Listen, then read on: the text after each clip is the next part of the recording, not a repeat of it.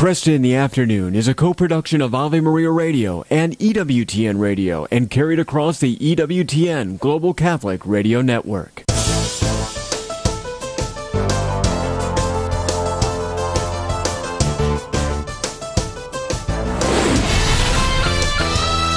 Broadcasting from the studios of Ave Maria Radio in Ann Arbor, Michigan, Al Kresta is ready for conversations of consequence.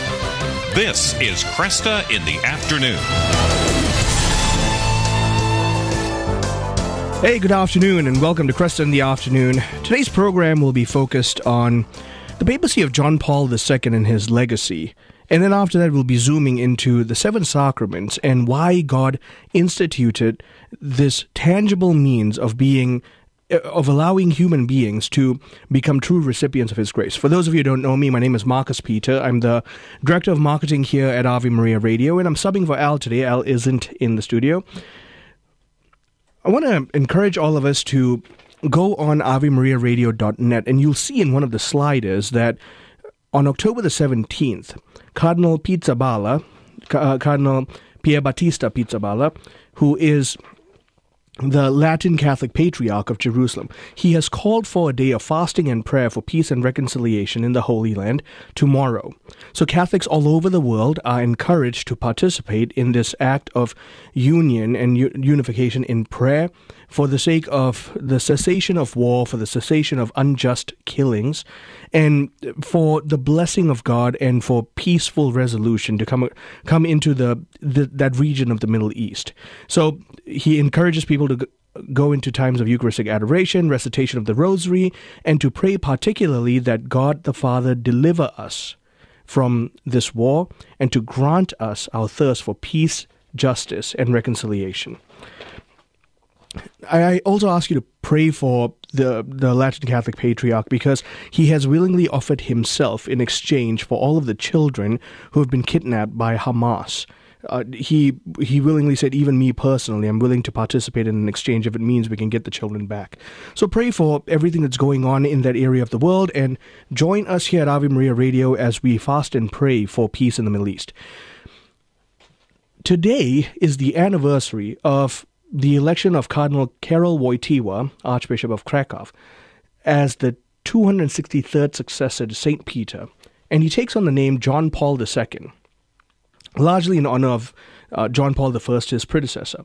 And in one of his apostolic exhortations, Christifideles Laici, he talks about the role of priest, prophet, and king of each member of the laity by virtue of our anointing as, bapt- as baptized members of the covenant family.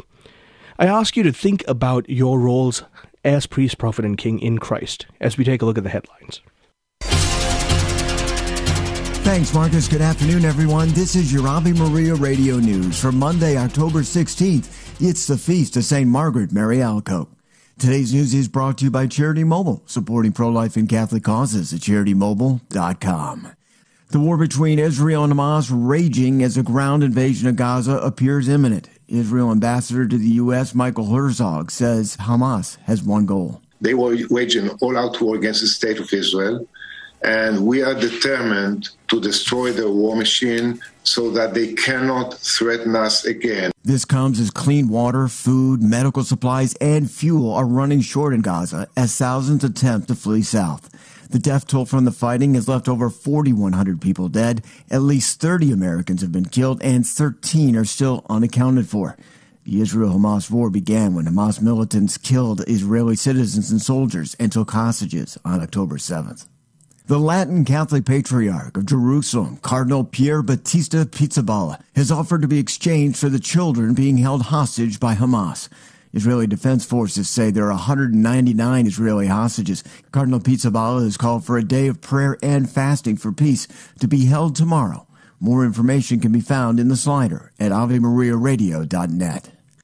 Two bishops from mainland China are making an early exit from the Synod on Synodality. Bishop Antonio Shun and Bishop Joseph Yang will return to China without completing the process and have not been given an explanation for their early departure. A similar incident occurred in 2018 when two Chinese bishops made an unexplained early departure from the Synod on youth.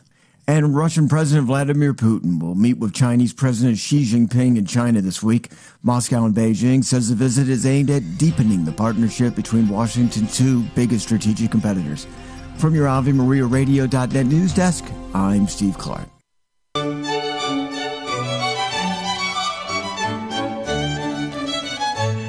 Hey, good afternoon. Welcome back to Kresta in the Afternoon. I'm Marcus Peter, filling in for Al Kresta. For those of you who don't know me, I'm one of the radio hosts here at Ave Maria Radio. I host Unveiling the Covenants, a program on sacred scripture, and you can find that on AveMariaRadio.net in the archives. As I mentioned earlier, today is the anniversary of the election of Saint Pope Saint John Paul II to the papal chair as the 263rd successor to Saint Peter. We're going to be talking with Monsignor J. Brian Bransfield about a work that he wrote as an attempt to summarize the grand theological anthropology uh, that John Paul II left us as this great treasury. See, in the 20th century, there were three social revolutions the industrial, sexual, and technological. And they challenged the religious convictions of the world at large. But John Paul II's teaching on the human person was his response to all of the resulting societal shifts that these revolutions caused. Monsignor J. Brian Bransfield is probably no stranger to a lot of you listening to this program. He has served as the General Secretary of the USCCB from 2015 to 2020, and he's also the author of several books, including The Human Person, according to John Paul II, which is what we're talking about today, and Angels, Our Guardians in Spiritual Battle. You can follow him on Twitter at, at Brian Bransfield. Monsignor Bransfield, how are you doing, sir? Wonderful. It's good to be with you and your listeners today on this 45 years ago today. Karol Wojtyła, the Cardinal Karol Wojtyła was elected Pope John Paul II, and he, he changed the course of history in the church and uh, fulfilled God's plan. So what a wonderful day it is. It truly is. And once you you know, it's amazing that you mentioned that 45 years ago. On the one hand, that seems like, uh, because a lot has happened in the past 45 years, it seems like a lifetime ago. But on the other hand, we really are not that much chronologically and his, uh, historically removed from the election of John Paul II to the papacy. And as I constantly mention, Al and I talk about this all the time, because we had two significant giants of, of recent history sitting upon the throne of Peter, we were so close to it that we almost took it for granted. I, I think, in a sense, uh, we took it in, and that was the key. That we needed to take in what God had sent us and allowed us to have Karol Wojtyła, Pope John Paul II, a uh, uh, son of Poland, who came to the throne of, of Peter, the world's oldest elected office, and when the Cardinals elected him, he he was really poised to answer so much of the crisis.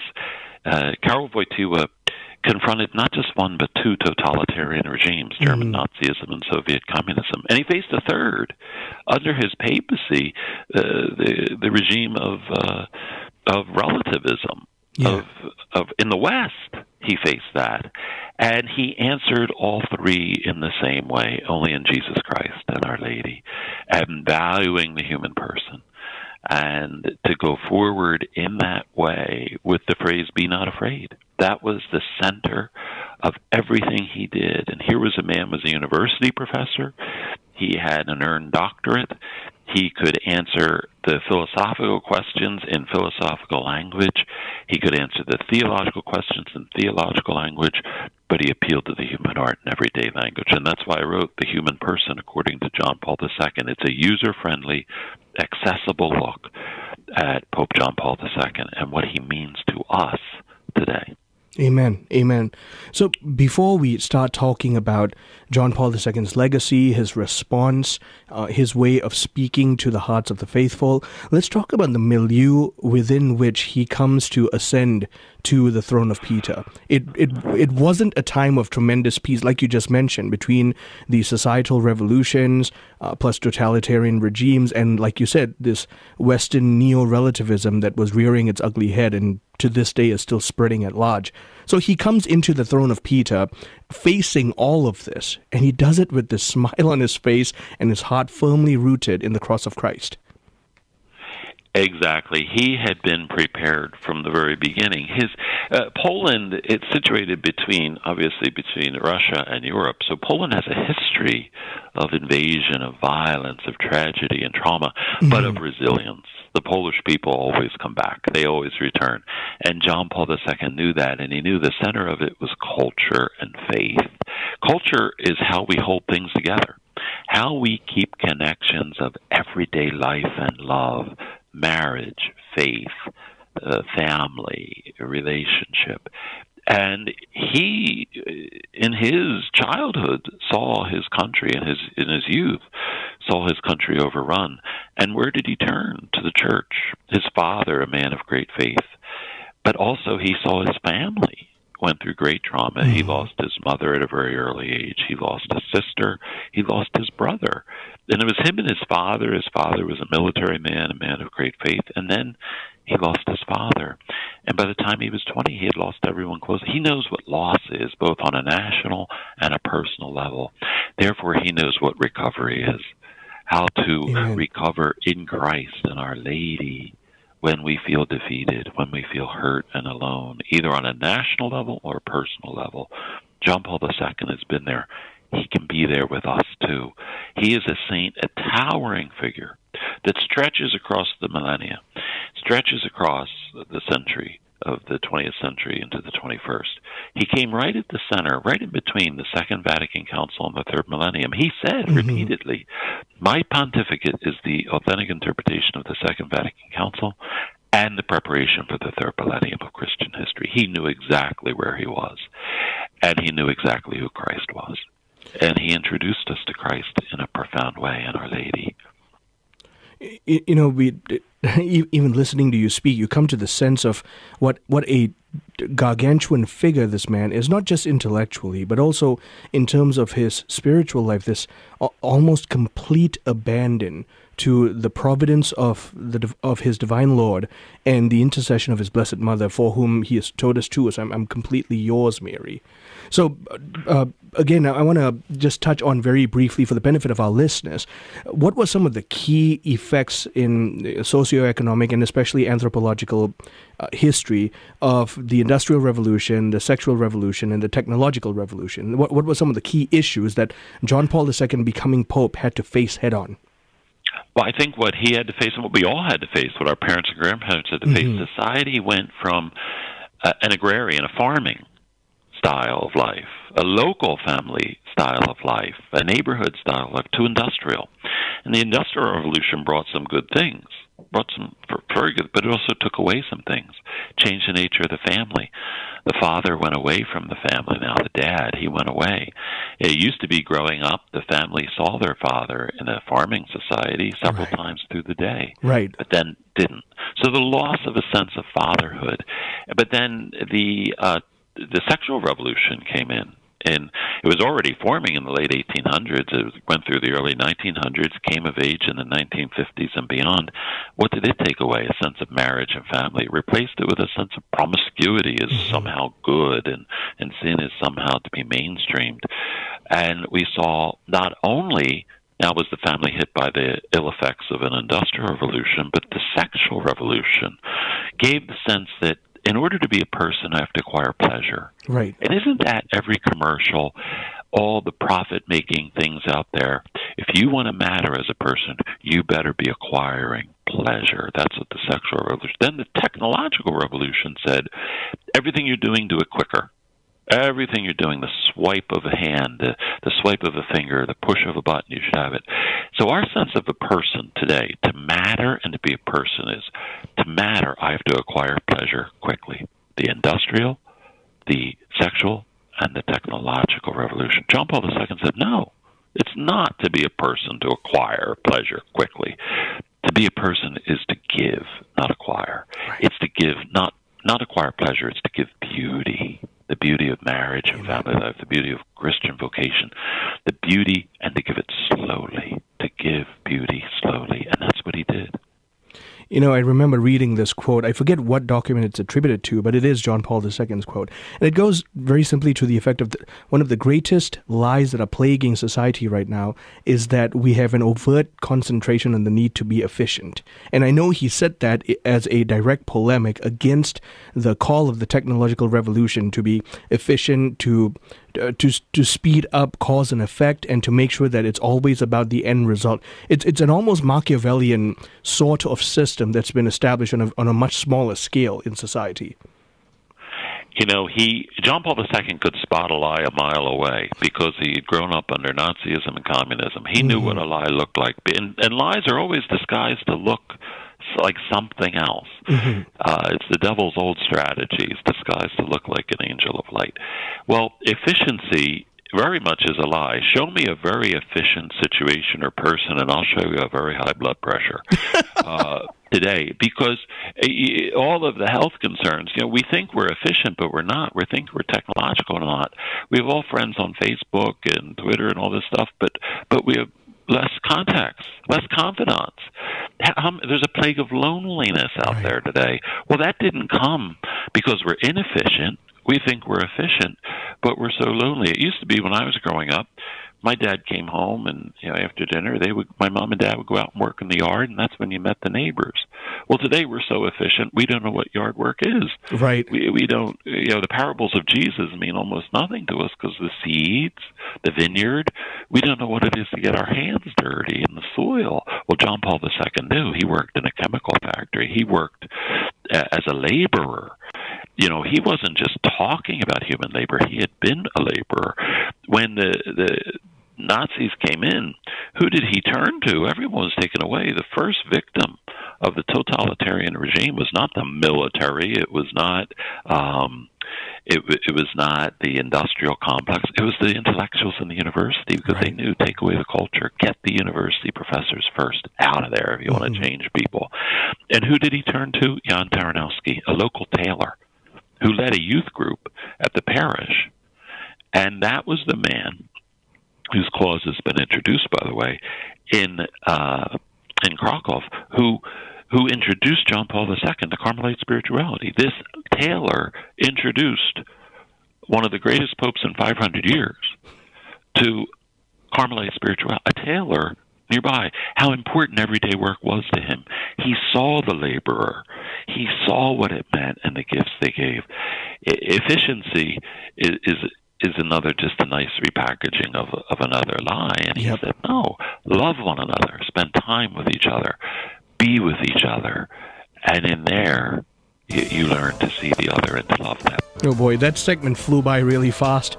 Uh, and we're going to continue this conversation on the other side of the break. Been talking to Monsignor Brian Bransfield, former General Secretary of the USCCB from 2015 to 2020. And we're talking about his book, The Human Person, according to John Paul II. I'm Marcus Peter, filling in for Al Kresta on Kresta in the afternoon.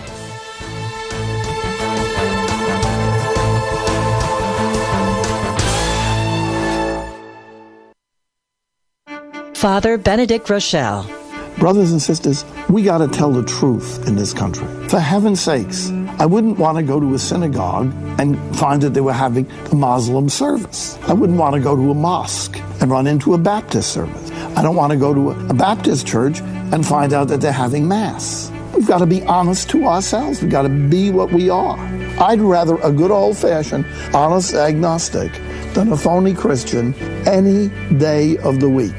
There are reluctant agnostics. There are atheists who are searching for God, and they may find Him. But somebody who says they're doing something in the name of God, and the name of Christ, and God and Christ have nothing to do with it, is violating this commandment. I am the Lord your God. You shall not take my name in vain. The people you know and trust are on EWTN. Why is sacrifice an important part of worship? The Catholic Catechism tells us that it is right and good to offer sacrifice to God as a sign of adoration, gratitude, supplication, and communion. What is the sacrifice most pleasing to God? Psalm 51 says, It is a broken spirit. What does that mean? Paragraph 2100 of the Catechism counsels, Outward sacrifice, to be genuine, must be an expression of inward spiritual sacrifice. Old covenant prophets denounced sacrifices that were not from the heart or not coupled with love of neighbor. The one perfect sacrifice was Jesus' agony and death on the cross. By uniting ourselves with the Lord's sacrifice, we can make our lives a sacrifice to God. This is Peggy Stanton, and this has been the Order of Malta's Minute with the Catechism. Underwritten in part by the following nonprofit. Do you have an insurance plan that pays for everything, even things you don't believe in? There are options. You can join Solidarity Health Share, a faith based health sharing community. Plus, Solidarity Health Share can save you money with prices starting as low as $384 a month for families. Call to see how much you can save. 844 398 9399. That's 844 398 9399. You and your spouse are invited to cruise with Royal Caribbean this January, along with Father Michael Schmitz, Archbishop Naumann, Al, Teresa, Dr. Ray, and many others. Get away with your spouse on a fun, relaxing, and rejuvenating cruise with inspiring speakers, daily mass, and endless memorable experiences. Father Michael Schmitz comments, you'll encounter an amazing community of couples and speakers, and most importantly, you'll encounter Christ. More details at AveMariaRadio.net. Just click the travel link. Kresta in the Afternoon is underwritten by the following nonprofit organization Real Estate for Life. Buying or selling your home or business property? Real Estate for Life can connect you with one of 1,400 pro life real estate agents around the world. When Real Estate for Life receives a referral fee, they donate 70% to Ave Maria Radio and Human Life International. More information at realestateforlife.org or 877 Life US 1. That's realestateforlife.org. Support for this Ave Maria radio program comes in part by the non for profit St. Anthony Services. Are you shopping for mortgage products, Catholic investing, Catholic health, real estate, or estate planning? StAnthonyServices.org can help you find a Catholic professional for these needs. They regularly connect faithful citizens with faith based professionals that share our Christian values. More information at StAnthonyServices.org or 877 Life US 1.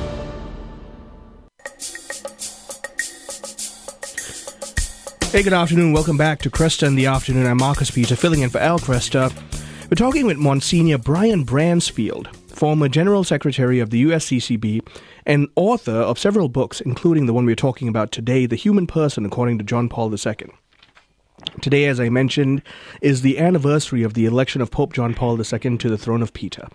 So, Monsignor Bransfield, you, you were talking about the lie of efficiency, and John Paul II was so keenly aware that this lie had a kind of overarching reach because, for example, when when addressing things pertaining to the sexual revolution.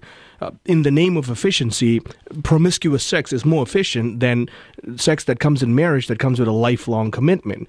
Uh, cohabitation is more quote unquote efficient because it doesn't require the cost of giving my whole self. Uh, divorce is more efficient because marriage costs too much of me. Fatherlessness is more efficient because I can give of myself more to industrial productivity. You know, he saw the effects of that ideology that came about as the result of the technological revolution riding the waves of the sexual and the industrial revolution. He did, and and he he noted that evil always wants to repackage itself as something good, mm-hmm. and so his notion was that, that the beauty of married love, the permanent, faithful, fruitful bond of one man and one woman for life, is is going to be inefficient. The lie of efficiency thinks you know that somehow we can neaten things up so it's always faster, quicker, better, but usually it's not, and that's proven time and time again. Love takes time. Amen. Love takes time, and. Uh, it's so crucial for us. I mean, in everything we do, in learning, in sports, in art, in growing up, everything takes time. And in time, we learn patience and grace. God's time is the great theater of God's grace where it plays out. Mm-hmm. So, but we we get hypnotized by this efficiency that somehow or another uh, we could do it all much better, much quicker. But how many people are in great pain? How many people are in incredible pain? Because of the, the myth and the lie of efficiency. There are some things that we can do better and we can refine and, and move forward in a good way, yes. But the notion that efficiency becomes a god, that, that's one of the great lies. And he was also keenly aware that in the name of this efficiency and in the name of this relegation of the moral law to becoming but an opinion in the footnote of history. He he identified this this aggression that was coming out in especially amongst children who are experiencing fatherlessness and broken homes and divorced homes. The the son grows up not knowing his father because the expectation is the father is never home.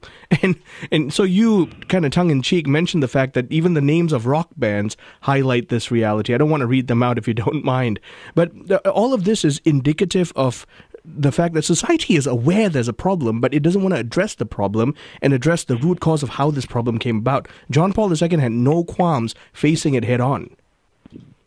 There's a lot of pain in our world, and a lot of the pain goes hidden and it goes hidden from the time we're very young, and we name it other things. We name that pain other things, and we name the coping mechanisms other things. We mm. see it in addictions, we see it in violence, we see it in hurt, we see it in revictimization through pain. Uh, but the hurt often comes from early family life, from adverse childhood experiences that so often have to do with a child growing up in a state where where they don't have the ready accessibility of mom and dad close at hand to care for them right. and to let them know they're safe, they're irrepeatable, they're irreplaceable, they're loved. There's no pressure to perform. There's no pressure to get all the best grades. There's no pressure to make all the awards. You're loved because of who you are as a child, and there's and you can enjoy your childhood slowly and deliberately over time. And you know, the childhood is the great witness that life is inefficient. uh, and the great saint of the 20th century, Therese of Lisieux, was the spiritual childhood, was her way. And think, at her time, uh, she died in 1897, and all the atheistic philosophers that would return with a wicked tale in communism with atheism. So Nietzsche, uh, Marx, and the others, Kant, and then later Freud, uh, this notion of that God is dead or religion is just a drug for the people. Well, John Paul II thoroughly disproved that. Amen. He showed the reality of it. And so Therese of Lisieux, a little girl in France, was God's great response to the atheistic philosophers of the universities of the later 1800s. You know, God doesn't send us answers; He sends us saints. And uh, Therese of Lisieux, John Paul II, they are the great saints, Maximilian Kolbe, Faustina. These are the saints that God said, "Here's my answer to the 20th and 21st century." and follow them, wrap yourselves in them. It doesn't mean we're going to be immune from the pain. It doesn't mean that the trauma that's hitting the world because of the ravaging of the family, of marriage in the family in the later half of the 20th century that's been brewing for over 100 years, mm-hmm. somehow we'll be immune or sequestered. But it does mean God will cover us in his saints, and, and we will find a way towards healing and uh, John Paul II walked that path. He didn't just tell us about it, he walked it. And that's why I wrote The Human Person according to John Paul II, so that the everyday person, user friendly, easily accessible, can pick up The Human Person according to John Paul II, read it, and walk hand in hand with John Paul II. I love how you mentioned that uh, childhood is the great testimony of human inefficiency. My son is two years it old. Is and uh, his favorite thing whenever I get home is to have me get down on the floor with him. We wrestle a little, and then he brings me his favorite book, and he has me read it to him a dozen times in a row. That's Th- it. There's and, and, nothing and efficient about himself, that. Christ Himself, the Son, none other than the Son of God, has said, "Unless you become like children, you can't enter the kingdom of heaven." It's not like we're somehow going to improve on that. That somehow childhood has to be fixed. Right. It doesn't. Yeah, childhood is. We have to become more like that. And uh, the the great fear today is that there, there's such a war on the child. Child is the answer, not the problem. Amen. And uh, a society has to be convinced that the child comes to give. Mm-hmm. The child comes in love, and uh, is the gift. The child is the gift. Your child is the love of you and your wife walking around. Your child's identity is love. Mm-hmm. No matter what else we might do, we might fail spelling tests, we might not do well in math, we might not do well in sports. We are love. We are love. Mm-hmm. And we we gradually we keep instructing our children that they're not by our systems in this world. Right. That somehow or another you got to measure up, you got to make the grade, you got to get the award, you got to be the blonde-haired, blue-eyed scholar athlete who makes double what his parents made in half the time. No, that's all a myth. Eh, you are love already before you can walk, before you could even come from the womb. You are love, and you have you, you have God's destiny within you already. So, in the name of all of these modern movements and these revolutions, man has, you highlight this in your book, man has essentially been trying to rewrite his own creation narrative. You do this whole beautiful thing about the word study of the Hebrew word bara, you know, bereshit bara, in the beginning God created. He, God, God has created a natural order, and, and his telos of that ordering was for good. Uh, The scriptures are very clear, and he saw that it was good and it- he saw that it was tawub, you know, he, he saw that it was good. But mankind has subjugated the good in the name of the efficient, and therefore thrown the good as one of the many babies out with the bathwater. and, and is wounded because of it. You know, we're deceived by Lucifer, uh, by Satan, uh, to misuse our free will for the good, and he presents something to look good. Do your own thing. Separate from God. Do it your way. Uh, but God even then comes to our rescue. God doesn't abandon us. He doesn't wag his finger at us. He doesn't lecture us. He he sends his son born as a child, born in a state of, of slow human development in the womb of Our Lady, an infant, you know, that all of heaven fills Our Lady's womb. Uh, and John Paul II had a unique intuition to this, and it was really accessed it in prayer. In a way, he shares it right with us that we can walk right beside him. John Paul II, he, he is our great teacher, shows us uh, that that the child is not the threat. The child is the gift. The child is the answer. Most of our problems in life would be solved if we could just become like the child. The, the child, you can imagine the child we were at four, five, and 6 who who we if we could just rediscover them, how much freer we'd be. And it doesn't mean we give up responsibility. It doesn't mean we step away from our tasks or run away from them. It means we engage them in a creative new way without compelling others to step into this crazy type of treadmill that leads to a cliff. When we're all on a great treadmill leading right to a cliff uh, by efficiency and everything else in our culture. And John Paul his notion was be not afraid, step off of that and love. Love the child. Love accept the child, as Mother Teresa, Saint Mother Teresa would say. What you know, what what great dual saints we had with Saint Mother Teresa and uh, Saint John Paul II, the great saints of the beauty of childhood after Saint Teresa of Lisieux. And that's why in my book, The Human Person, according to John Paul II, it's presented in a way where we can gradually take in what John Paul is saying and make it part of our daily life. It doesn't remain on the shelf. It doesn't remain lost in an academic volume. Right. He's a saint for every day. Amen. The human person, according to John Paul II, explains that, how he's within reach and right nearby. And and that's the outstanding thing that a, a man who is such a poetic uh, ph- philosopher genius in his own regard, especially with the great synthesis of Max Scheler's phenomenology, with the narratives of Genesis one and two, uh, and he brings he particularly highlights this reality, right? That all moral theology has to be at the service of the Imago Dei. You you highlight that in your book as well, and it's a fundamental truth, truth that's been thrown out the window that no human persons have this divine image that's beyond themselves and it insists on the need to be recognized for its dignity Exactly. The human person is created in God's image and likeness. If John Paul II, Karol Wojtyła, in his philosophical system had one word as person, what is the human person? Who are the divine persons, obviously, in the Trinity, but the human person created in the image and likeness of God. It doesn't mean we're entitled to do anything we want whenever we want. It means we are a gift and we have responsibility to act in a certain way that recognizes the gift of others and doesn't mistreat it or reject it or control it or overpower it or use it uh, And everything he did was to that, whether, as you said in his poetry, he had his own philosophical system. He blended Thomistic metaphysics and contemporary phenomenology. Mm-hmm. He was developing his unique philosophical system, but he showed us in an everyday sense how to live a Catholic way of life. And may we come to greater appreciate his work. Monsignor Bransfield, it's been a joy talking to you. I've been talking to Monsignor Brian Bransfield, author of several books, including The Human Person According to John Paul II. Stay tuned. I'm Marcus Peter, filling in for Al Kresta on Kresta in the afternoon.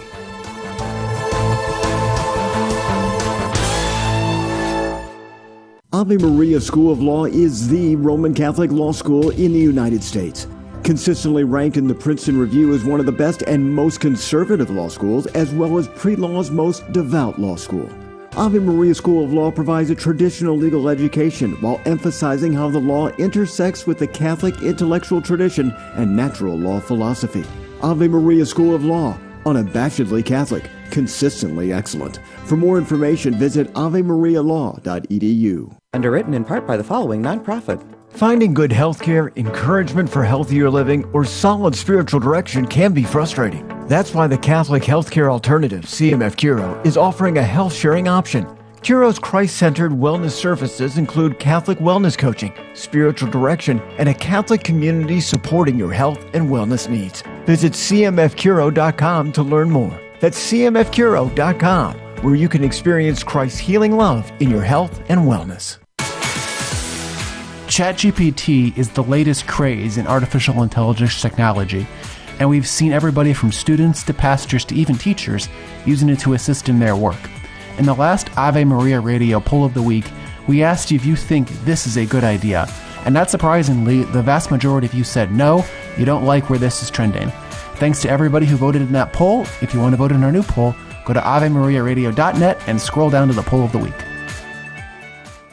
The Catechism defines evangelization as the proclamation of Christ and His gospel by word and the testimony of life in fulfillment of Christ's command. But what does that look like in real life? It looks like the St. Paul evangelization volunteers out on the street, sharing the good news with people in a non confrontational way, handing out free sacramentals, listening to them, praying for them, teaching them, planting seeds, and letting the Holy Spirit make them grow. Visit streetevangelization.com and learn more so you can get involved in real life evangelization. Father Benedict Groeschel.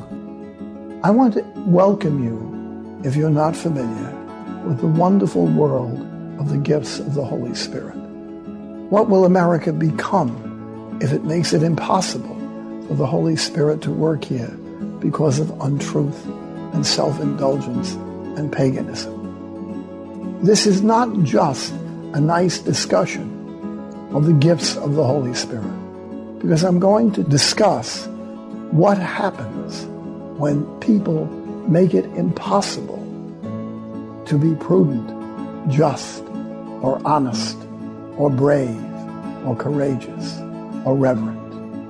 When people make that impossible, what a terrible thing they do not only to themselves, but to our society. EWTN. Live truth. Live Catholic. Do you have an unrelated twin, a doppelganger walking around somewhere? I'm Chuck Gatica, and this is Journey Strong. Scripture points to many who may have been actual twins. Doubting Thomas, one of the twelve apostles, may have been a twin. His surname is Didymus, which means double or twofold. Is it possible for each of us to have a twin of sorts, an unrelated person who so closely resembles us that they pass for a twin? Research cited by Dr. Peter Attia indicates that 99.9% of the human genome is identical across all humans. So it is possible that at least one of the billions on Earth could have a slight bit more genetic material that makes them look like me or you. But it isn't just looks. Even certain behaviors studied tend to be more similar in lookalikes. The next time someone says you look like George Clooney, research says it's possible. For more on this, look for the Journey Strong tab at the homepage of AveMariaRadio.net.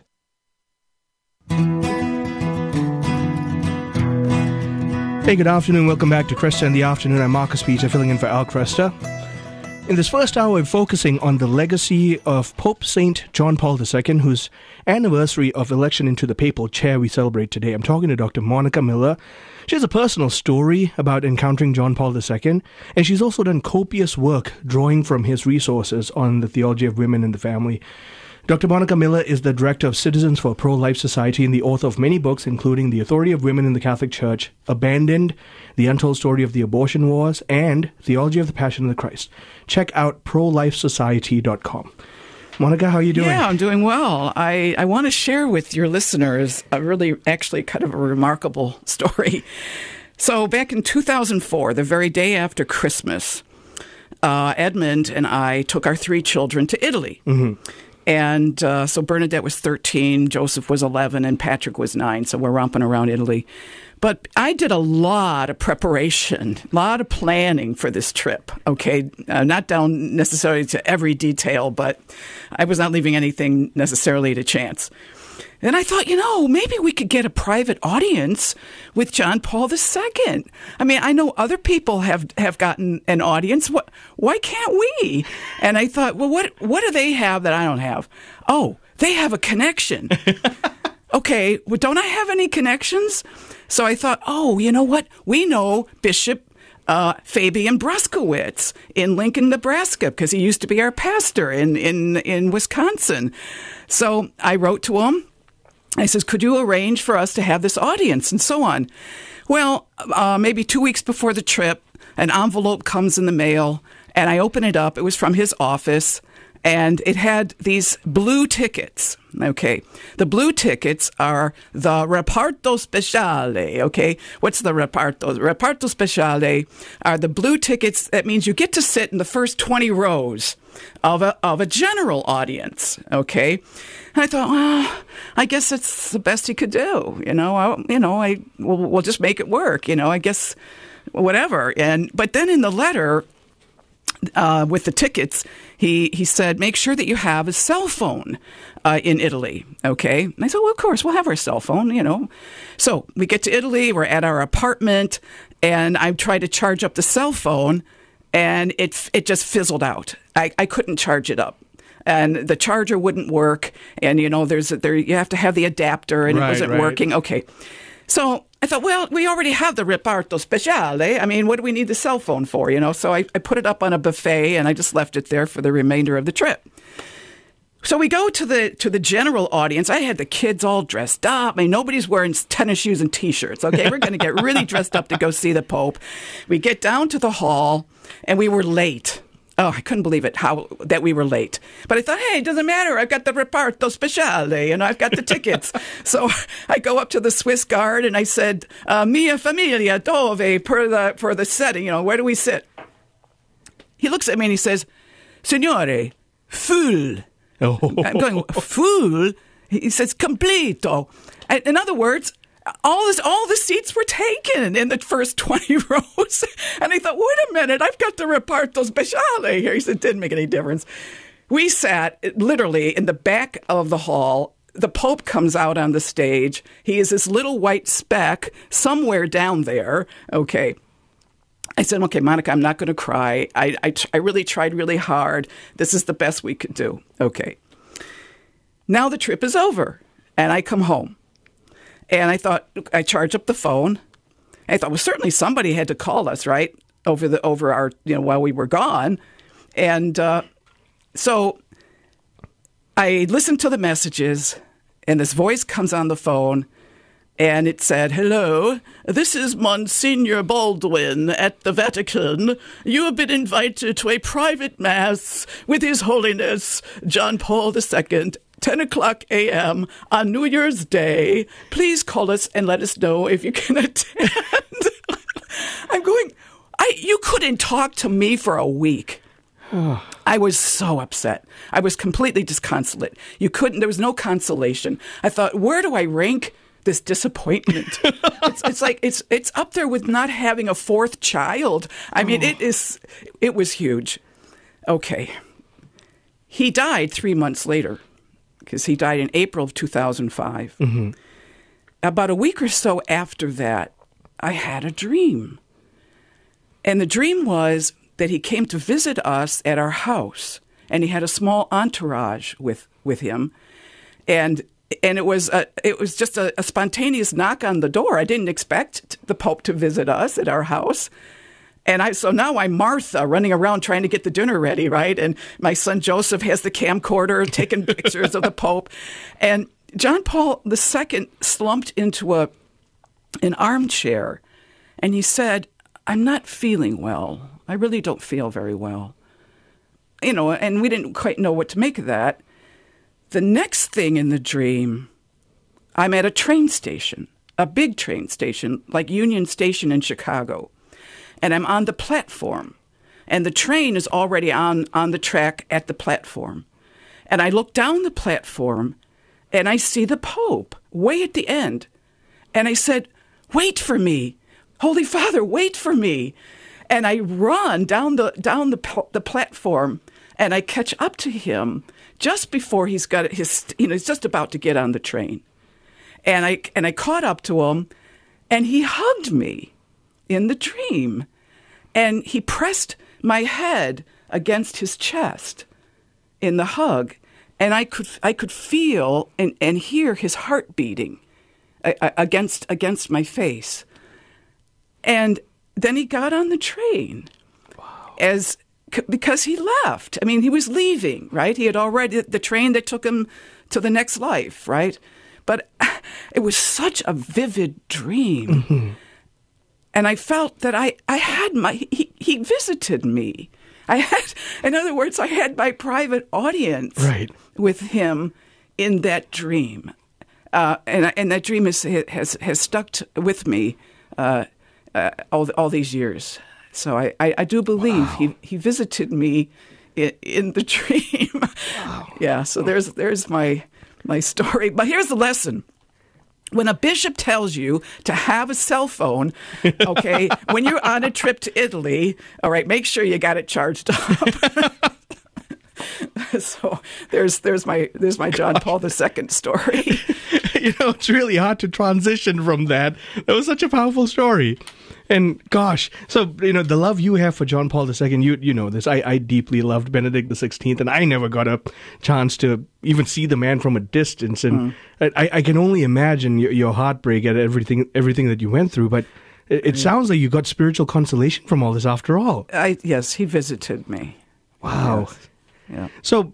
Uh, you've devoted your, your the entirety of your theological career to fighting for the dignity of the human person. John Paul II was a champion right. of that, and he was also in very particular concentration a champion for uh, the the role, dignity, and and purpose of woman and womanhood. And you've right. drawn from a lot. I, I, think people underestimate just how much you draw from his theological corpus for the work that you've done on women in Genesis one and two. Well, the one of, one of the most important contributions he made was a series of um, of speeches mm-hmm. uh, that he gave during a papal audience on the um, I would call it an exegesis on um, the first um, three chapters of Genesis, right. and in particular Genesis chapter two, um, and the the way in which John Paul II understood the complementarity between men and women as as it is given by God in the beginning. Mm-hmm. And so the beginning with a capital B, because it's really a theological category, mm-hmm. okay? The, what's given in the beginning informs us um, regarding the meaning of male and female sexuality and that uh, ultimately um, male and female sexuality are the prime symbols, if you will, sacramental mm. s- symbols uh, of the covenant uh, between God and his people. Right. And so he talks about the the problem of original solitude. Mm. Okay, and that's ba- that really is his language.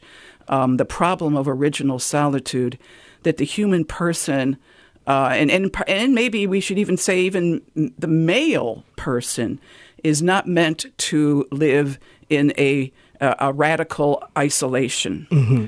Um, and I think he even called it an extremity. Um, you know, and what what's what does it mean to be in extremity? It means you're being you're you're you're far away from human communion, right? And so the establishment of human communion, the woman brings an end to the to the to the frontier of solitude, right? And that's again, that's his his language. Yep.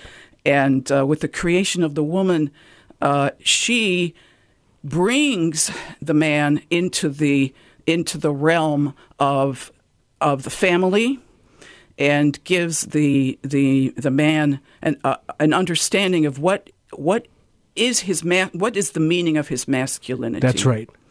And the meaning of male masculinity is to be at the service Mm-hmm. of the family and at the service of his wife and his children. Right. So the man, if he's going to be, if he's going to work, his work and the money that he makes uh, is put to the service of his family. Of bride and children, Okay, it's not just about the career or I'm living a separate existence. What I do at work has nothing to do with my home, Mm-hmm. Um, and, and so on.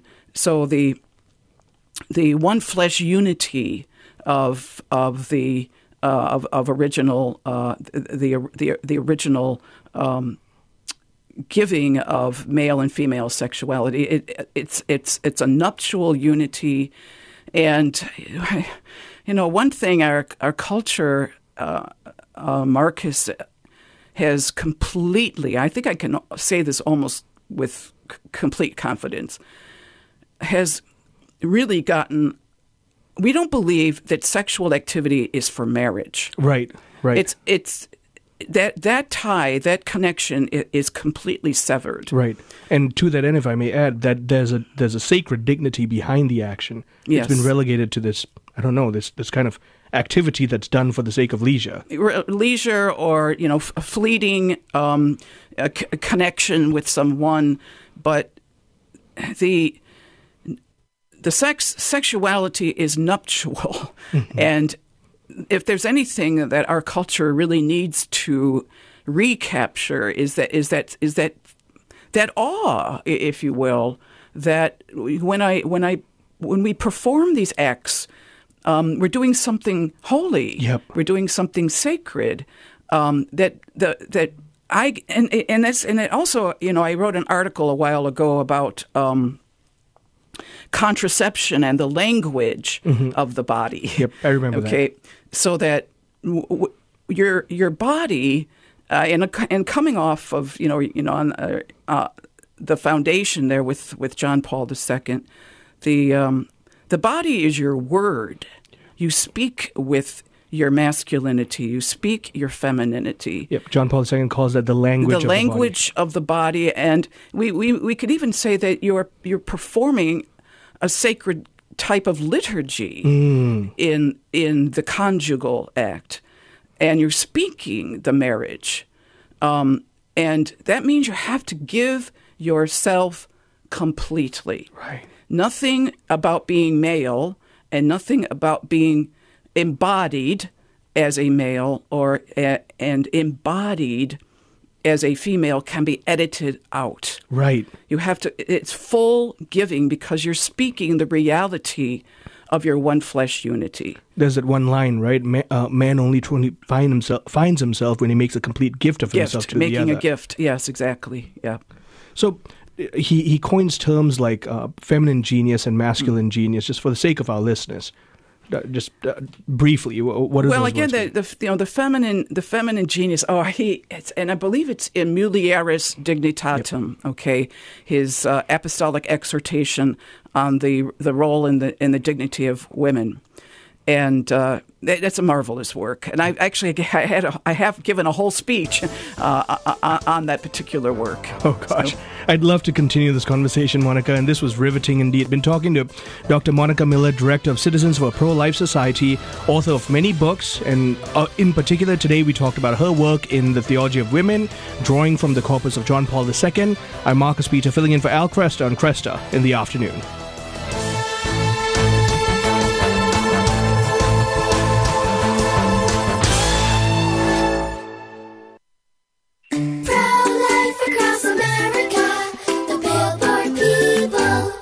Your help. Hello, I'm Marianne Kuharski, Director of Pro Life Across America. In my 30 plus years, I've never seen such a concerted attempt to silence our efforts and at a time when it's most needed. There's a powerful effort to prevent and block our pro life messages. Our billboards, social media, and digital ads are all impacted. Unplanned pregnancies still happen. Our ads feature a hotline number connecting callers with more than 3,000 pregnancy support centers across America, offering alternatives to abortion, free ultrasound, and pregnancy help. Babies' lives are being saved. The need still exists. It really does. And Pro Life Across America needs your help. To donate, please find us at prolifeacrossamerica.org. Did you know I could suck my thumb before I was born? Yep, we all started small. ProLife Across America, the people people. this program is brought to you in part by MyLifeAngels.com. My Life Angels provides peace of mind by notifying you the moment a loved one enters an emergency room. Right on your smartphone, you'll have instant access to everything needed, including all legal documents, to ensure you are empowered to protect their life affirming wishes. My Life Angels also alerts hospital ER staff with critical medical information and emergency contacts. More information at mylifeangels.com. Hello, Steve Ray here. Everything in the Bible and in the Catholic Church starts with the book of Genesis. It reveals to us God's plan for mankind. Yet Genesis can be daunting, especially given the scientific discoveries of the last few centuries. Well, that's where I come in with my new book, Genesis, a Bible study guide and commentary. Discover a thoroughly Catholic approach to this exciting and dramatic ancient narrative that is so often misunderstood. You can get the book now on the store page at AveMariaRadio.net. Check it out. Hey, good afternoon. Welcome back to Kresta in the Afternoon, rounding off the first hour where we talked about John Paul II's legacy on the anniversary of his uh, election into the papal office. Remember, tomorrow Cardinal Pier Battista Pizzaballa has called for a day of prayer and fasting for peace in the Holy Land. So tomorrow, Catholics across the world will be joining together in Eucharistic adoration and reciting the Holy Rosary that God will deliver the, the Holy Land from war and grant our desire for peace, justice, and reconciliation. Stay tuned for the second hour where we talk with Father Romano Cessario about his book, The Seven Sacraments. I'm Marcus Peter, filling in for Al Kresta on Kresta in the afternoon.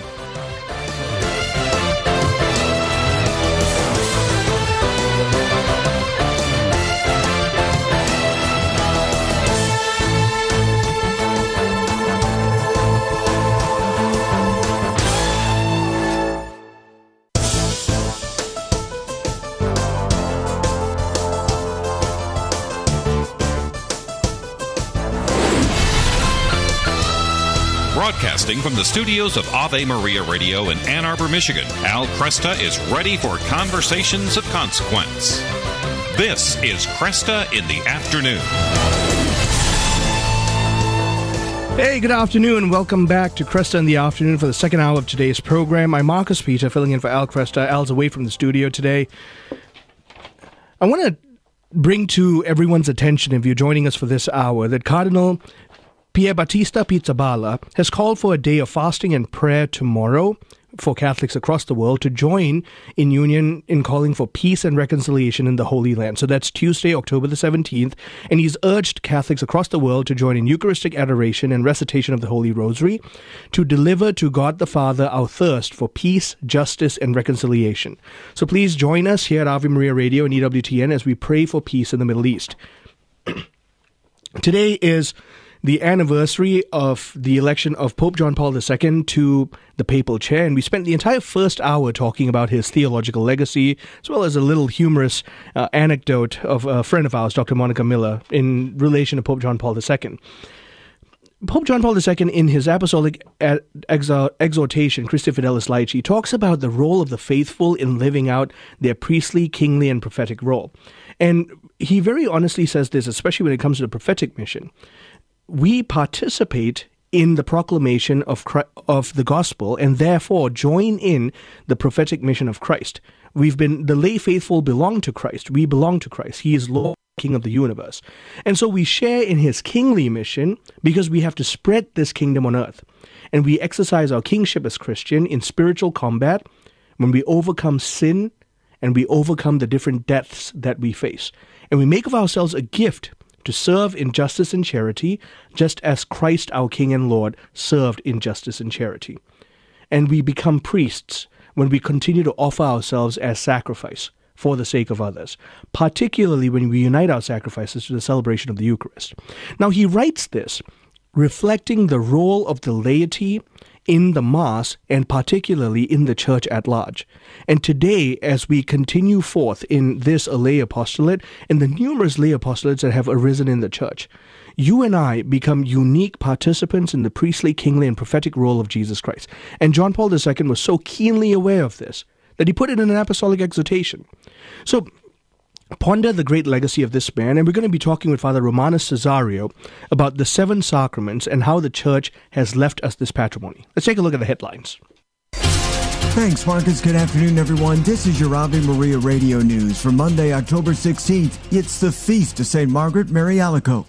Today's news brought to you by Charity Mobile, supporting pro-life and Catholic causes at CharityMobile.com.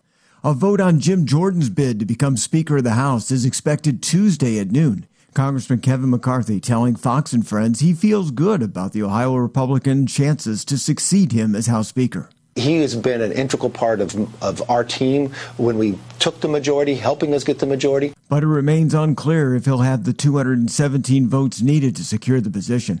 While the GOP holds a slight majority in the House, some Republicans are firmly against Jordan. Senate Majority Leader Chuck Schumer says Hamas must be permanently stopped. The United States Senate will do everything possible to help Israel eliminate the threat that Hamas presents. The New York Democrats' comments coming after he led a bipartisan congressional delegation to Tel Aviv over the weekend. Attorney General Merrick Garland is opening a federal hate crimes investigation into the death of a child. The six year old Chicago boy was brutally killed Saturday. His mother was also injured in the attack that authorities say was carried out by the family's landlord. Evidence suggests the family was targeted due to their Islamic faith and the Israel Hamas war. A judge is issuing a limited gag order against Donald Trump in his federal election interference case. The order prohibits all parties from making statements publicly targeting special counsel Jack Smith and his staff, court staff, and potential witnesses. The federal judge, however, decided against restrictions on disparaging the Justice Department at large, which prosecutors requested. And Republican State Attorney General Jeff Landry will be the next governor of Louisiana. Landry had over 51% of the vote as of Saturday evening. He'll succeed term limited Democratic Governor John Bel Edwards. From your Ave Maria Radio.net news desk, I'm Steve Clark. Hey, good afternoon. Welcome back to Kresta in the Afternoon. I'm Marcus Peter, filling in for Al Kresta. For those of you who don't know me, I am a radio host here at Ave Maria Radio. I host Unveiling the Covenants. Look it up on AveMariaRadio.net. It's a program on sacred scripture and the love of God the Father. We're talking with Father Romanus Cessario, professor of theology at Ave Maria University, author of several books, including the one we're talking about today, The Seven Sacraments of the Catholic Church. There are seven sacraments administered in the Catholic Church, and we sometimes don't pay them enough attention. Why do we require sacramentalized, visible realities to, in a sense, seal our confession of faith in Christ Jesus? Why does the Catholic Church administer the sacraments in the way that it does? Father Romanus does a pretty intricate dive of sacramental theology, using primarily the works of St. Thomas Aquinas, but uh, drawing from a host of resources, especially the Church Fathers. Father Romanus, how are you doing? Very well, thank you. Well, it's a joy to speak to you. Uh, I'm a you teach at Ave Maria University, and I'm an alumnus of Ave, Ave Maria University. So I've got a deep love for. I, I once I was there when you gave a graduate lecture, and I've got a deep love for the work you do in uniting the Thomistic framework with the grander uh, grander scope of the uh, the patrimony of the church. So thank you. So I want to talk about uh, what what prompted you to want to go down this path and, and to create a kind of syst- systematic defense of the church's presentation of sacramental theology. Well, there were two main reasons. One is uh, quite pragmatic. Uh, I taught a course on the sacraments at St. John Seminary in Boston for 24 years, and prior to that, at the Dominican House of Studies in Washington, occasionally I had uh, taught a course on the sacraments. But the other reason uh, is a more important one. Uh, I think there's ample evidence that, this, as you indicated, the sacraments are neither well understood nor much appreciated, uh, especially in the full dimensions of what they do to bring us in union with God. Well, that's the, honestly, I believe this book is going to go down as one of those books constantly drawn on uh, for the sake of a proper presentation of sacramental theology. And one of the things that you do so well in highlighting is that the church did not, at some point, particularly with the Council of Trent onwards, uh, fabricate sacramental systems. In fact, one can you you highlight this. One can trace as far back as early as the fourth century A.D., where St. Augustine, amongst others, talk about how no, the sacramental formula has to remain intact. We can trace these seven sacraments in, in a proper way all the way to the early church and veritably to Christ himself. So tell us a little about that. Well, uh, the first and most important, and perhaps the only thing that needs to be said is this is an article of faith. I, I, I make a point of that in the book. Mm-hmm. Uh, that the seven sacraments are instituted by Christ uh, is is, uh, uh, is confirmed, is proclaimed by the Council of Trent in response to the Protestant reformers' claim that uh, at least five of them have no explicit mention in the New Testament, uh, and certainly not any uh, indication that they were instituted by Christ. They dealt with baptism and the Lord's Supper slightly differently. So, uh, the, why did uh, Trent affirm uh, the institution by Christ? Well, there's a theological reason, and that is if Christ didn't institute them, they would have been, as it were, inventions of the early church. So it's not a question of the early church. We don't want that. Mm-hmm. Because the early church didn't have the capacity to institute sacraments that do what the seven sacraments of the Catholic Church do. Right. So, going from there, then it, it's it's a matter of divinely revealed truth. Christ himself initiated the sacraments, and the church has been this guardian of this repository of faith and handing it down through the ages. The, the concept of the sacramental formula, the form, matter, and intent, these are crucial things that the church has fought hard to maintain in terms of their, their, their dignity, they're keeping them intact uh, over the years. So, uh, touch on that a little bit. Well, I mean, the first thing I would say as a preface to answering that question is in the process of defining the um, institution of the sacraments by Christ, the the Council of Trent also does something which people uh, don't think happens very often. It gave a certain legitimacy to interpretations of New Testament texts. For each of the sacraments, Trent gave a text that um, is in support of the belief, so as mm-hmm. to not to make it sound as if something was being uh, spun out of whole cloth. Right. Well, as far as the uh, yeah, well, attacks on the sacraments uh, have uh, been part of the church's, as you suggest, um, encounter with um, culture for a long time. Um, the uh, the most obvious one is the 16th century Protestant Reform, uh, but there are other uh, uh, times when people have tried to redesign the sacraments, um, and those continue up to this day. Uh,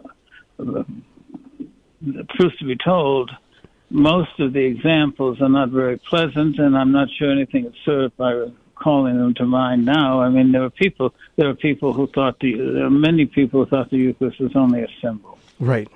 There are many people who wondered about uh, how the sacrament of penance and reconciliation should be uh, exercised and whether it, in fact, forgives sins or urges the forgiveness of sins or helps people believe that maybe their sins are forgiven there are people who, um, to, but if you come to modern challenges, well, there's a whole host uh, of challenges. One of the most recent that John Paul II had to address, well, two of the most recent, he had to address one, was whether male holy orders is reserved to males only. Mm-hmm. And uh, he addressed that, and Pope Francis has pointed to that when people ask about women priests. Right, right. And the other thing John Paul II did was in canon law to make it clear that only priests can administer the sacrament of holy anointing, uh, formerly known as extreme unction, or the anointing of the sick, because that sacrament is a sacrament of forgiveness.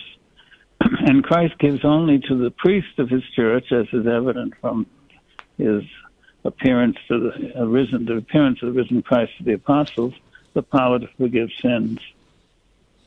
But there are other uh, there are other uh, sacraments uh, you we could add to the list now. Holy matrimony, which uh, is it's always under attack, either because of its permanence, its exclusivity, and now even under the proper matter, namely a man and a woman. So yeah, the sacraments, have, and then when you get into theological views, there are a host of theological views that don't exactly hit a bullseye on how the sacraments work. Right, right. The most uh, common one uh, is the attempt to uh, reduce the causal efficacy of Mm. the sacraments. Right. So, I mean, that gives you some idea. I could go on and maybe go back to the early centuries. Uh, the probably the biggest confusion about the sacraments occurred in the so-called rebaptism and reordination controversy. Mhm. Wh- which was going to spark my next question, which has to do with the sacramental character. Now, you you, you spend some time in the book uh, talking about this, and it, it perhaps is, especially for uh, me being a f- former Protestant, now Catholic, uh, it perhaps is one of the most misunderstood parts of particular sacraments in, in the sevenfold sacramental framework uh, pertaining to the sphragis or, or the character. So, uh, talk to us about that. The church teaches very firmly that some sacraments produce an indelible mark in the soul, and, and how does classical theology understand that? Well, uh, the obviously indelible mark is a metaphor, and uh, character itself is a metaphor because, as I point out, the original meaning, St. Augustine used it because the Greek word for sheep brand uh, comes close to what in English we say is character. Character, yep. And um, and that's what Saint Augustine's argument about uh, people who sinned grievously and who and who strayed from the practice of the Catholic faith, apostates, in other words. And he he said uh, there were holy people who said, well, these people have abandoned their baptism, their ordination, and if they come back, we have to start all over again. And Saint Augustine said, well, if the street if the sheep strays, he can't get rid of the mark, the branding that the owner has put on him, and that's something like what happens in these sacraments. Now, what theological point is is very simple to understand. Stop and think about it. If human sin could undo a divine activity, Mhm. such as baptism, baptism, confirmation, will consider the same sacrament of initiation, Mhm. or the holy priesthood. Well, uh, that makes the divine activity pretty fragile. Right. It's like saying that uh, you know um, God, God made the world, but um, the world has a has a lot of bad. I mean, what he you know, but he but uh, he, he messed up. He, he, he, then we can we we've got to make it better. Uh, that might be a poor way to explain it, but the more profound explanation is human sin cannot wreck a divine action Mhm. uh, of the kind that baptism and holy baptism, confirmation, and holy orders imparts, namely because each of them bestow a new nature. Right. For the baptized and confirmed, there's a new nature, which is literally the, the gift of supernatural life. And for the priesthood, it's a identification with Christ that cannot be equated with any human reality. Right. And and that's a really crucial point for all of us as the faithful to hold on to, which is that evil by itself it doesn't have it's a privatio boni, it doesn't have substance unto itself.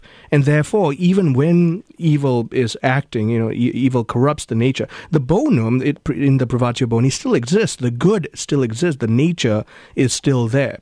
So, uh, what the sacraments do then is they act upon the nature, which is in and of itself a good in as much as it exists. And and you talk about that in uh, well in different parts of your your book, particularly pertaining to. Uh, the sacraments of healing. I want to continue this conversation with Father Romanus Cessario on the other side of the break. Father Romanus Cessario is a professor of theology at Ave Maria University and author of several books, including The Seven Sacraments of the Catholic Church. I'm Marcus Peter, filling in for Al Kresta on Kresta in the afternoon.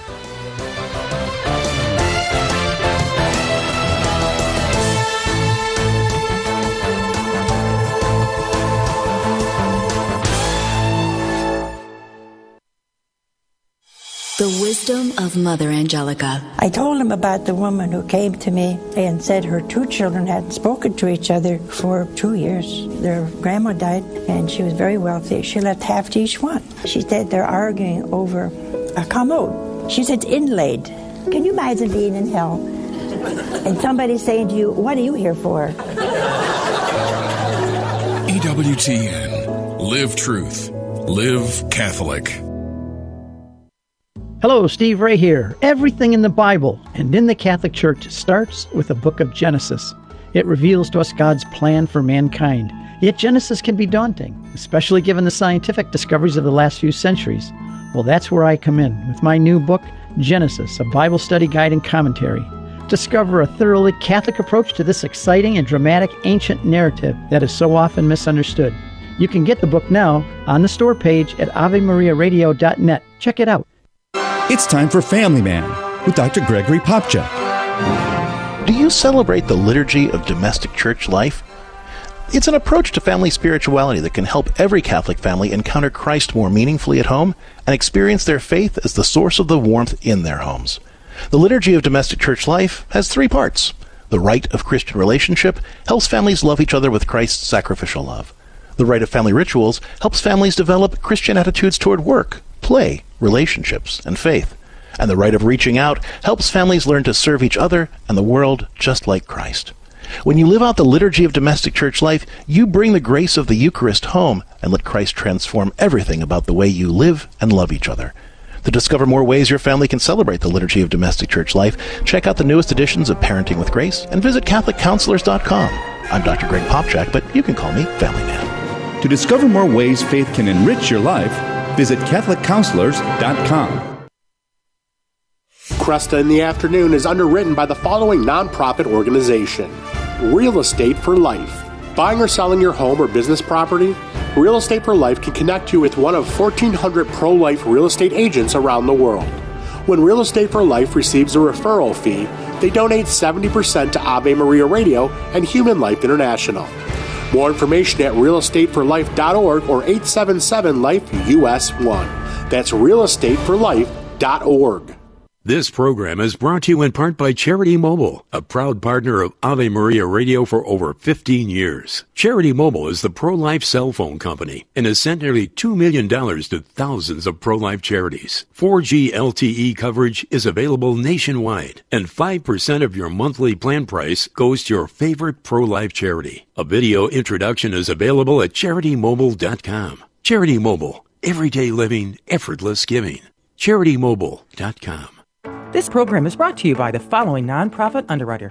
Finding health care for yourself and your family can be isolating and confusing. That's why the Catholic Health Alternative CMF Curo is offering Christ centered health sharing for individuals and families, along with new wellness services to help heal and restore your whole person, spirit, mind, and body. Visit CMFCuro.com to find out more. That's CMFCuro.com, where you can experience Christ's healing love in your health and wellness. Would you get on a plane that doesn't have a pilot?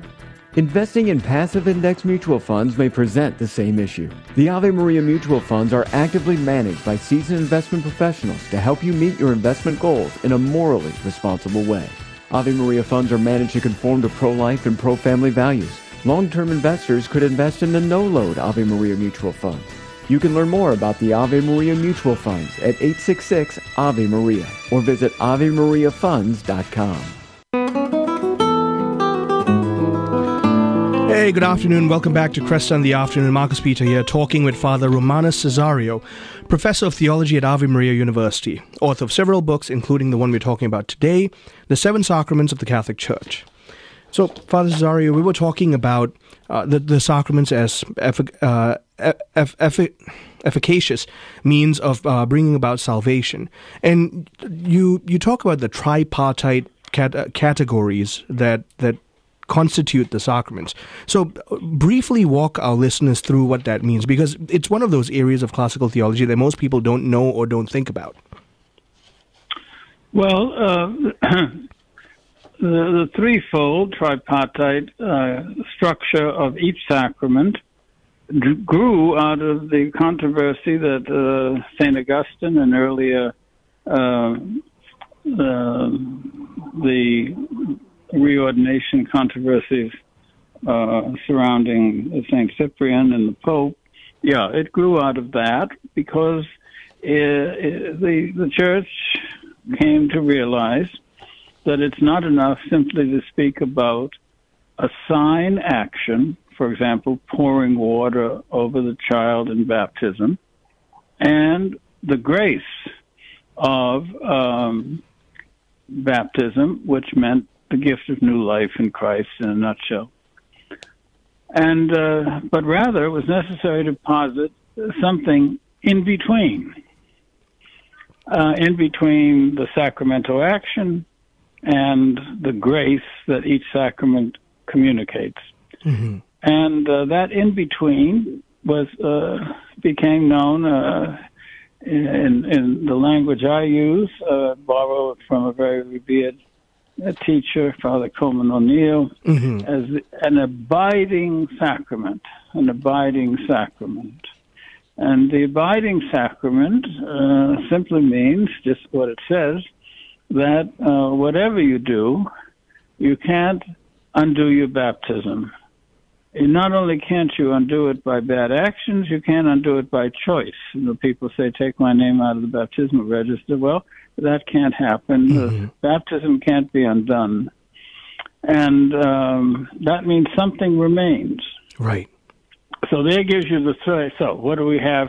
We have three, if you want to call them, elements to each sacrament. Mm-hmm. There's the sacramental action, and those uh, those who frequent the, the church have, have probably all seen a baptism. They've seen a confirmation. They've certainly seen uh, the sacrament of penance, the sac- and Holy Eucharist. Uh, there's certainly many have certainly witnessed uh, holy matrimony, um, and uh, some may have been to an ordination, and uh, lastly, some may have assisted the priest in the anointing of a sick or dying person. So the the sac- and those those sacramental actions are set down in the official books they're determined by the church. Nobody can change them. Uh, they're that's what's called the sacramentum tantum. That's right. just the sign. Then there comes what the the effect caused efficaciously by the sacrament, and that's the grace, which is different for each sacrament. Um, that that'll take us too long, but uh, some of it's common sense. Some of it people know. Mm-hmm. Uh, communion, Holy Communion, the most obvious one, increases our charity, and because we love better, we find ourselves more and more united with all those who are in Christ. Uh, penance is another one that's clear. Uh, the forgiveness of sins and so forth. That's the grace. Then there's the abiding sacrament. And in the three sacraments that give character, the abiding sacrament is a matter of dogmatic teaching, mm-hmm. namely the baptismal character, the confirmation character, and what's important to stress today, especially because sometimes because of bad publicity and um, and so forth, uh, mm-hmm. the abiding, the character of holy orders. Right, the presbyteral character. There's no such thing as an ex priest. People talk like that. That's right. There's no such thing as an ex priest. And moreover, the worst and most sinful priests, who the worst, and who's in jail, but uh, or not. If someone needs the sacraments uh, of reconciliation before dying, he can do it, no matter how much he's been uh, laicized or reduced to the lay state, how much he's been put under punishments, no matter he's. That's how the church understands the importance of the sacraments and of the, the ministry of the sacraments. In any case, so those are the three that are obvious.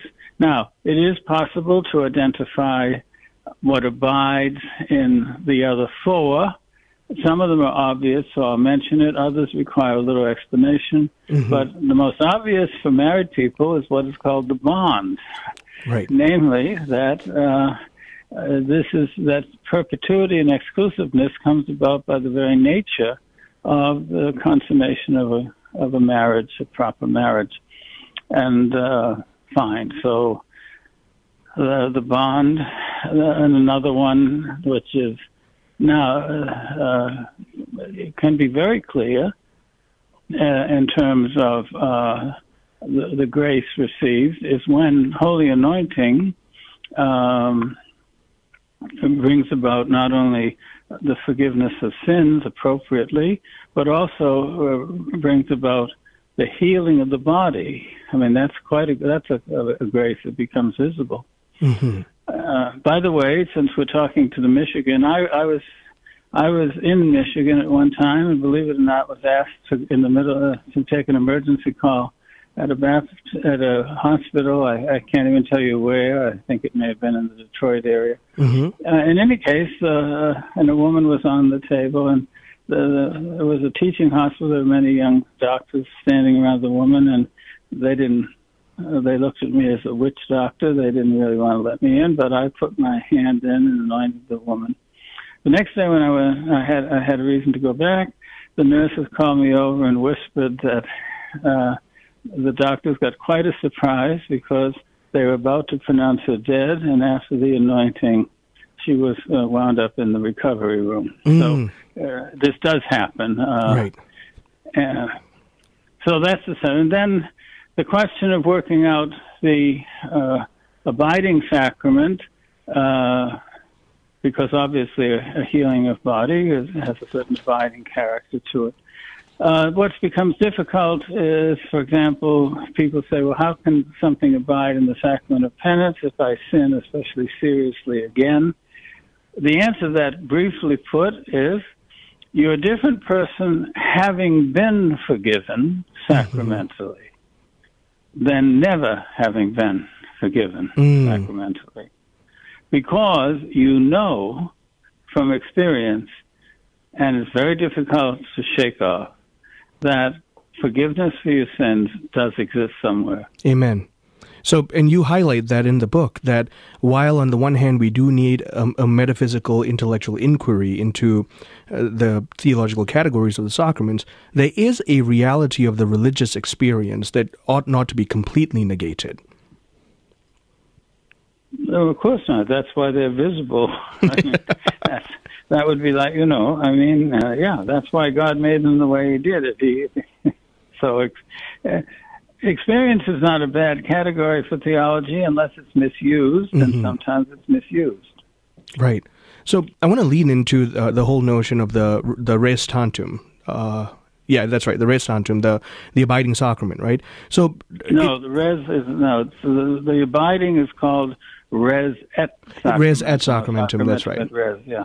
Yeah, so in the res et sacramentum, uh, it, it's not like the grace can inhere upon every single individual indiscriminately. There are certain sacraments that are disposed to particular individuals, and Aquinas is very clear about that. You know, gratia non tollit naturam. It, it, it perfects nature. It doesn't uh, do away with nature.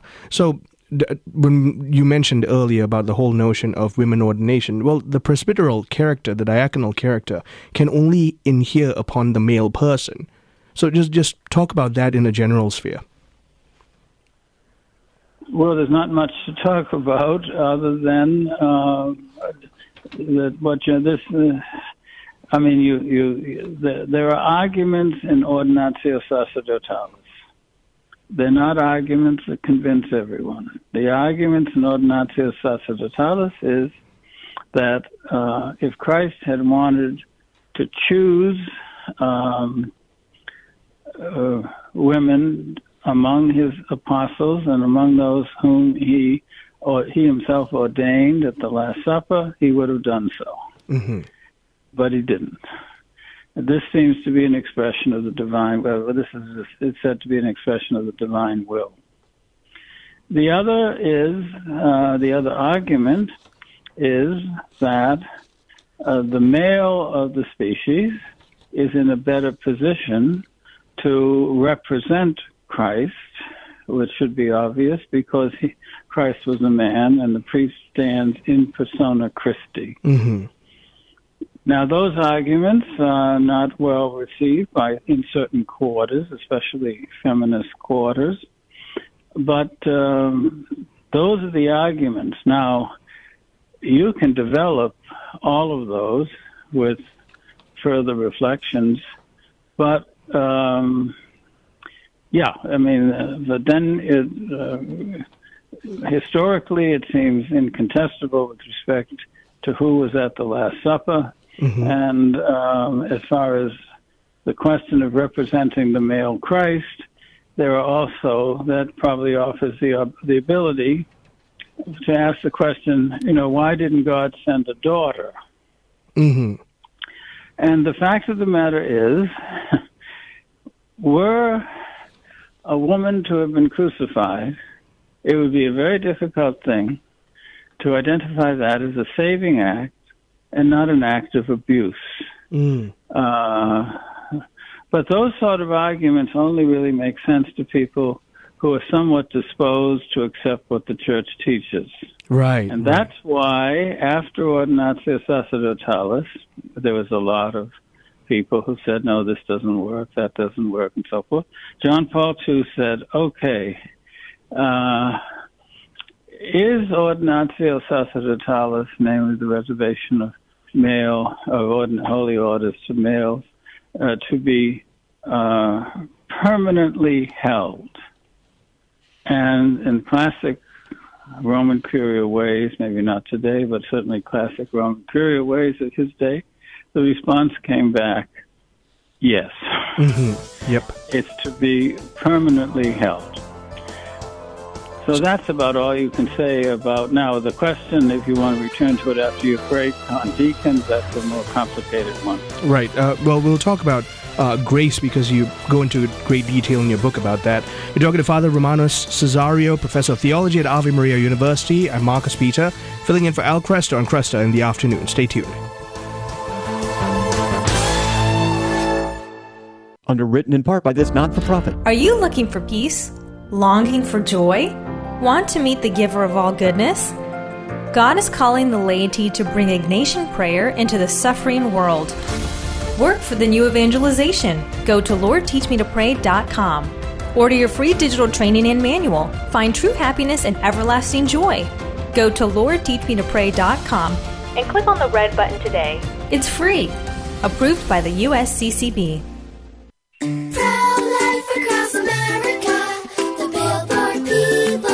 It's not over. Unplanned pregnancies still happen. I'm Marianne Kuharski, Director of Pro Life Across America. In my 30 plus years, I've never seen such a concerted attempt to silence our efforts and at a time when it's most needed.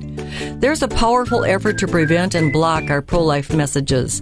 Our billboards, social media, and digital ads are all impacted. Our messages feature a hotline number connecting callers with more than 3,000 pregnancy support centers across America, offering alternatives to abortion, free ultrasound, and pregnancy assistance. Babies' lives are being saved. The need still exists. It really does. And Pro Life Across America needs your help. Please find us at prolifeacrossamerica.org. Did you know I could suck my thumb before I was born? Yep, we all started small.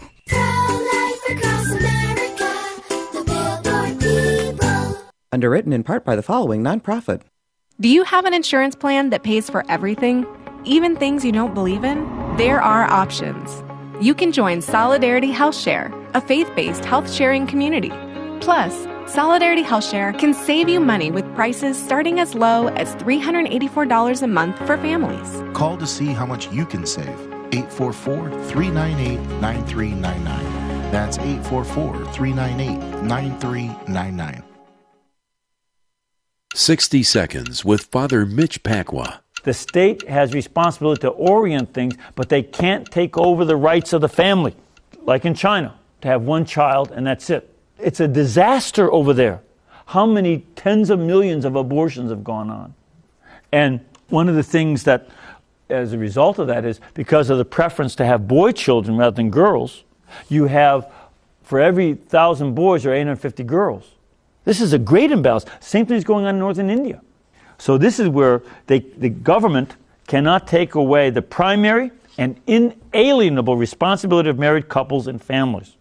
And they cannot employ methods which fail to respect the person and fundamental human rights. Beginning with the right to life, the government cannot force you to kill innocent human beings and still be a humanistic government. It's an evil government. The people you know and trust are on EWTN. What does the Catholic Catechism teach concerning the natural human curiosity and desire to know the future?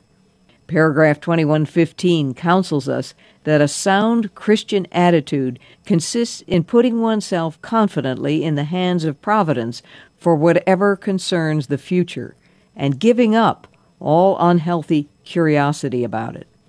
What does the Catechism condemn as unhealthy curiosity?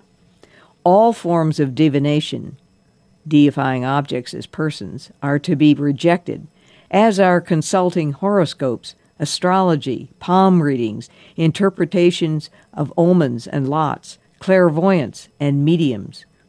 All these venues conceal a desire for power over time, history, and other human beings, powers that belong to God alone.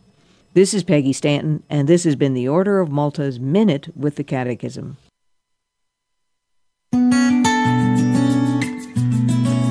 Hey, good afternoon. Welcome back to Kresta in the Afternoon.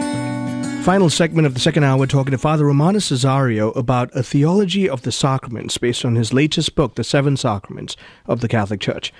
So, Father Romanus, I wanted to uh, pivot our conversation a little into a, a conversation about grace uh, and you write copiously on grace because the sacraments are primarily speaking efficacious signs of grace in the soul. So let's start with what grace does to the human soul. There's a there's an elevation of the of the imago Dei. That there's obediential potency that's affected by God's grace. So tell us about how grace works in the soul, and then we'll talk about the sacraments of the old law and new law and how their functions differed in that regard. I'll be happy to. Uh, let me, if you don't mind, uh, point out to your listeners who may be interested in reading more about the remarks I made on the permanence of uh, ordinatio sacerdotalis, which is to say the reservation of holy orders to males. Mm-hmm.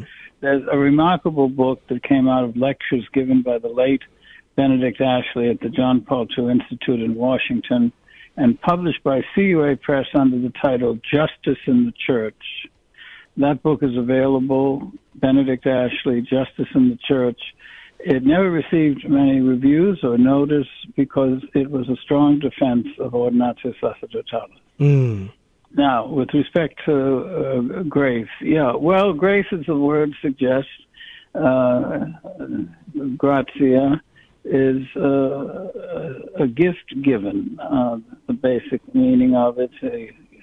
And uh, this is to point out that after the human race lost the gift of divine friendship in mm-hmm. Adam's sin, um, the, re- the rest- restoration of that doesn't come as something owed to human nature. Mm-hmm. That's the first thing people have to understand that we are the beneficiaries of the divine largesse, you could say, mm-hmm. but more essentially, we're the beneficiaries of divine goodness. Right. The entire soterial, sorry, the entire soteriological economy. Yeah. Everything that leads up to Christ and follows from Him is a, gift, mm-hmm. and um, um, there are various ways to express it. Today is St. Margaret Mary Alacoque. Uh, you can look at the revelations and message of the Sacred Heart.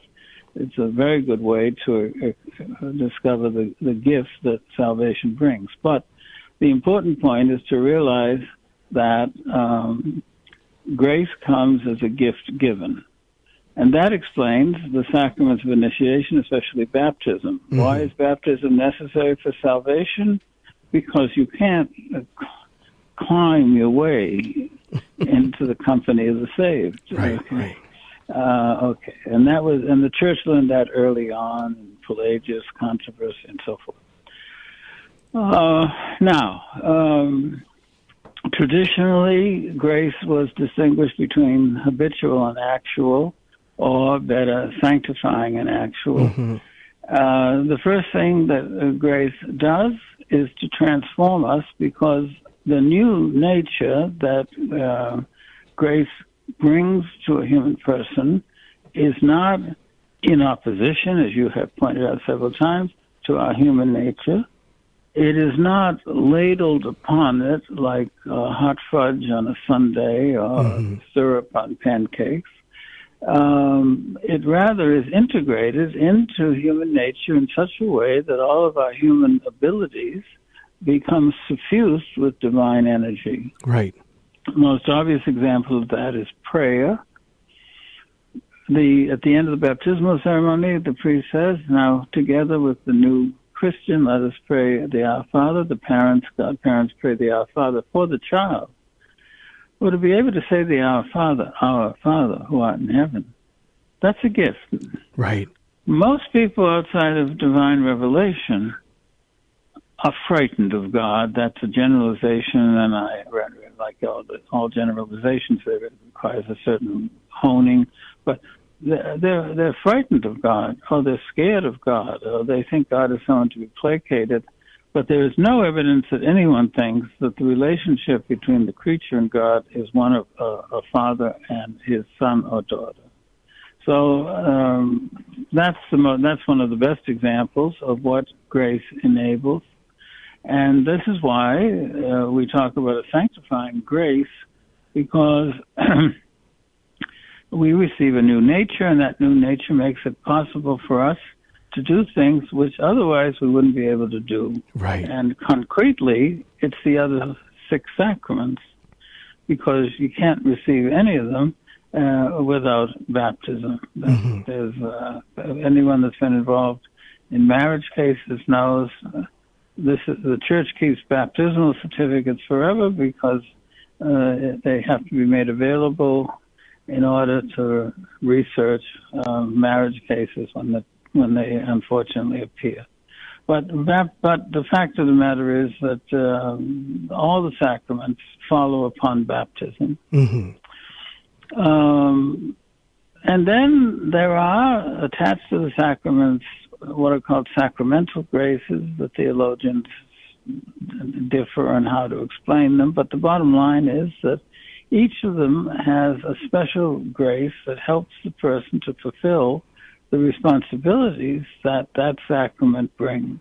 Right. The most obvious, those used to be called the, the graces of a state in life. Married people are always told that the marriage, among other things, will give you the graces of your state in life which meant you'd love one another and you would bring up your children and sustain your household and do what a Christian family does. And the same thing is true for uh, the priest, but it's also true for the penitent. The penitent leaves the confessional with uh, a new ability to believe that he's forgiven and therefore forgets the sin and begins to live a new life, mm-hmm. which is a life of charity and uh, we can do it for the other sacraments as well. So there's, and those are called actual graces because they're graces that move us to um, to do. Uh, that is to say, if you want to say to actualize, and also because uh, in a, they are uh, the larger category of actual graces uh, are transient. They come uh, according to God's pleasure, which is mm-hmm, why we mm-hmm. pray. We pray for a growth in holiness, and we pray, we pray, we pray to receive uh, what we need in order to meet a particular difficulty, in order to sustain a burden, and uh, we seek the intercession of the saints. Another good example. Uh, pregnant mothers who are experiencing difficulties with their pregnancy uh, invoke St. Gerard Majella to take one example. Everybody invokes St. Anthony for lost things. Um, yeah, those are all act. Well, what's at work there is an actual grace people are asking for, and it's one that is it's transient in the sense that once the the problem has been resolved, mm-hmm. or whether not, depending on God's holy will, the um, well, the grace then moves on to something else. I mean, the next actual grace, which is why we always uh, we don't stop praying. Uh, once you're baptized, you don't stop praying for the divine help. Right, right. So I want to uh, explore a little more ju- just how you talk about sanctifying grace. Uh, Saint Anselm of Canterbury, he he tackles this whole notion of merit, which which you also highlight, and that is that when man violated or continues to violate the order of divine justice, he incurs upon himself the, the twofold evil of the, the evil of guilt in the malum culpa, but but also the evil, uh, malum poenae, the, the the the evil of the punishment itself. And, and that's where satisfaction comes into play. That a violation to the order of justice requires forgiveness, but also satisfaction and reparation be made for the violation done. So, uh, talk to us about that because there really is a participation in the life of grace that's warranted from the faithful. Well, for your listeners who, uh, you know, I, I have a, a, book that uh, on satisfaction. It's called Christian Satisfaction in Aquinas, which lays all of this out, including how St. Thomas differs a bit from St. Anselm.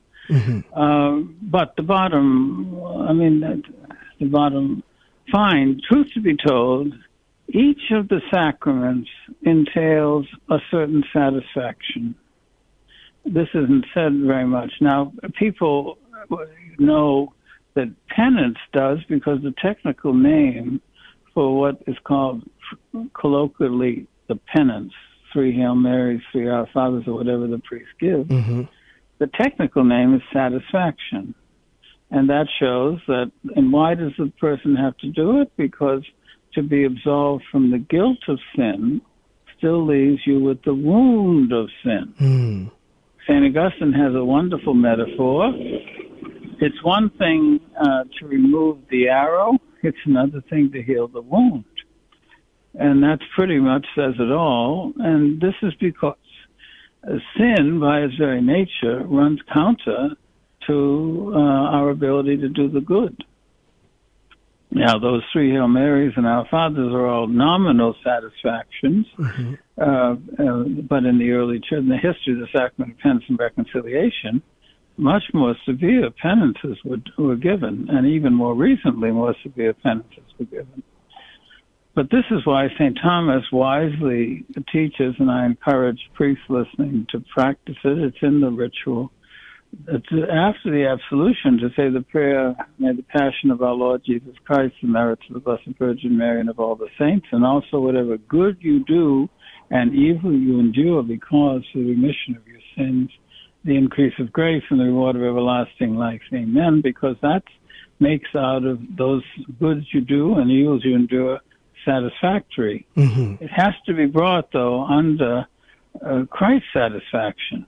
It's not simply an ascetical practice. It's not simply right. not a juridical practice. Right. Its power comes from being united, and only the priest really can, within the sacrament, make that connection.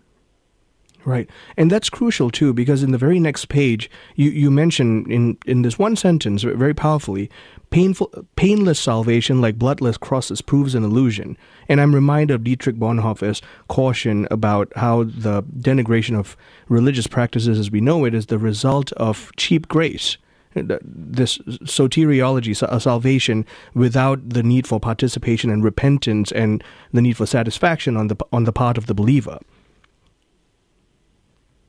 Yeah, that yes. I mean, yes. The answer is yes. Uh, I think uh, you may know more about Bonhoeffer than I do, but uh, uh, he may have a different understanding of cheap grace than uh. But and uh, a good Lutheran probably didn't recognize this dimension of the sacramental action. But that's a that's a more historical point. Right, right, it is. So uh, let's let's move on. Then you you talk about uh, the efficacy of, of the grace of the sacraments. And then you make this juxtaposition between sacraments of the Old Covenant or the Old Law, and Aquinas talks about this in question 62 of the Tertia Pars, uh, and sacraments of the New Law. How did they differ in, in their operations? Because the Old Law sacraments did something. Yeah, well, they disposed in a nutshell. Um, I mean, when you go to Mass and hear from the, the book of Leviticus, uh, there's any number of uh, public Bible uh, secular readings that go on at the Mass that indicate the old law sacraments, but all of them, St. Paul makes it very clear, they were all wonderful to get us ready for Christ, but after Christ, they don't work anymore. Right. In a nutshell. Thank you, Father. I've been talking to Father Romano Cessario, Professor of Theology at Ave Maria University. Stay tuned as we round off the hour. I'm Marcus Peter, filling in for Al Kresta on Kresta in the afternoon.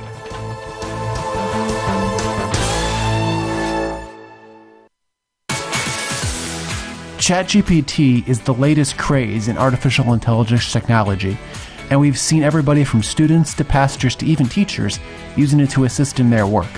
In the last Ave Maria Radio poll of the week, we asked you if you think this is a good idea. And not surprisingly, the vast majority of you said no, you don't like where this is trending. Thanks to everybody who voted in that poll. If you want to vote in our new poll, go to AveMariaRadio.net and scroll down to the poll of the week. Can smelling certain scents improve our memories? I'm Chuck Gatica, and this is Journey Strong. When my wife and I had COVID in late 2020, we both lost our sense of taste and smell. In my case, I continued to have issues with my sniffer for a few months. Then I read a study that suggested smelling bold scents could help restore the connection between the nose and the brain. Sure enough, smelling fresh lemons every day seemed to help me recover. No wonder I love the aroma of lemons and incense. Another study, though, indicates that older folks who smelled fragrant essential oils got better sleep and improved memory and thinking. Brain scans confirm they got better. Be careful though, some essential oils can be harmful if inhaled over time. Always consult your doctor. Side note, from Genesis 2 to Revelation 18, there are more than 200 references to perfume, odor, and smell. For more on the study, look for our Journey Strong tab at the homepage of AveMariaRadio.net.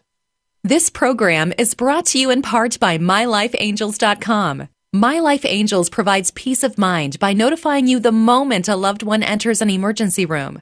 Right on your smartphone, you'll have instant access to everything needed, including all legal documents to ensure you are empowered to protect their life affirming wishes.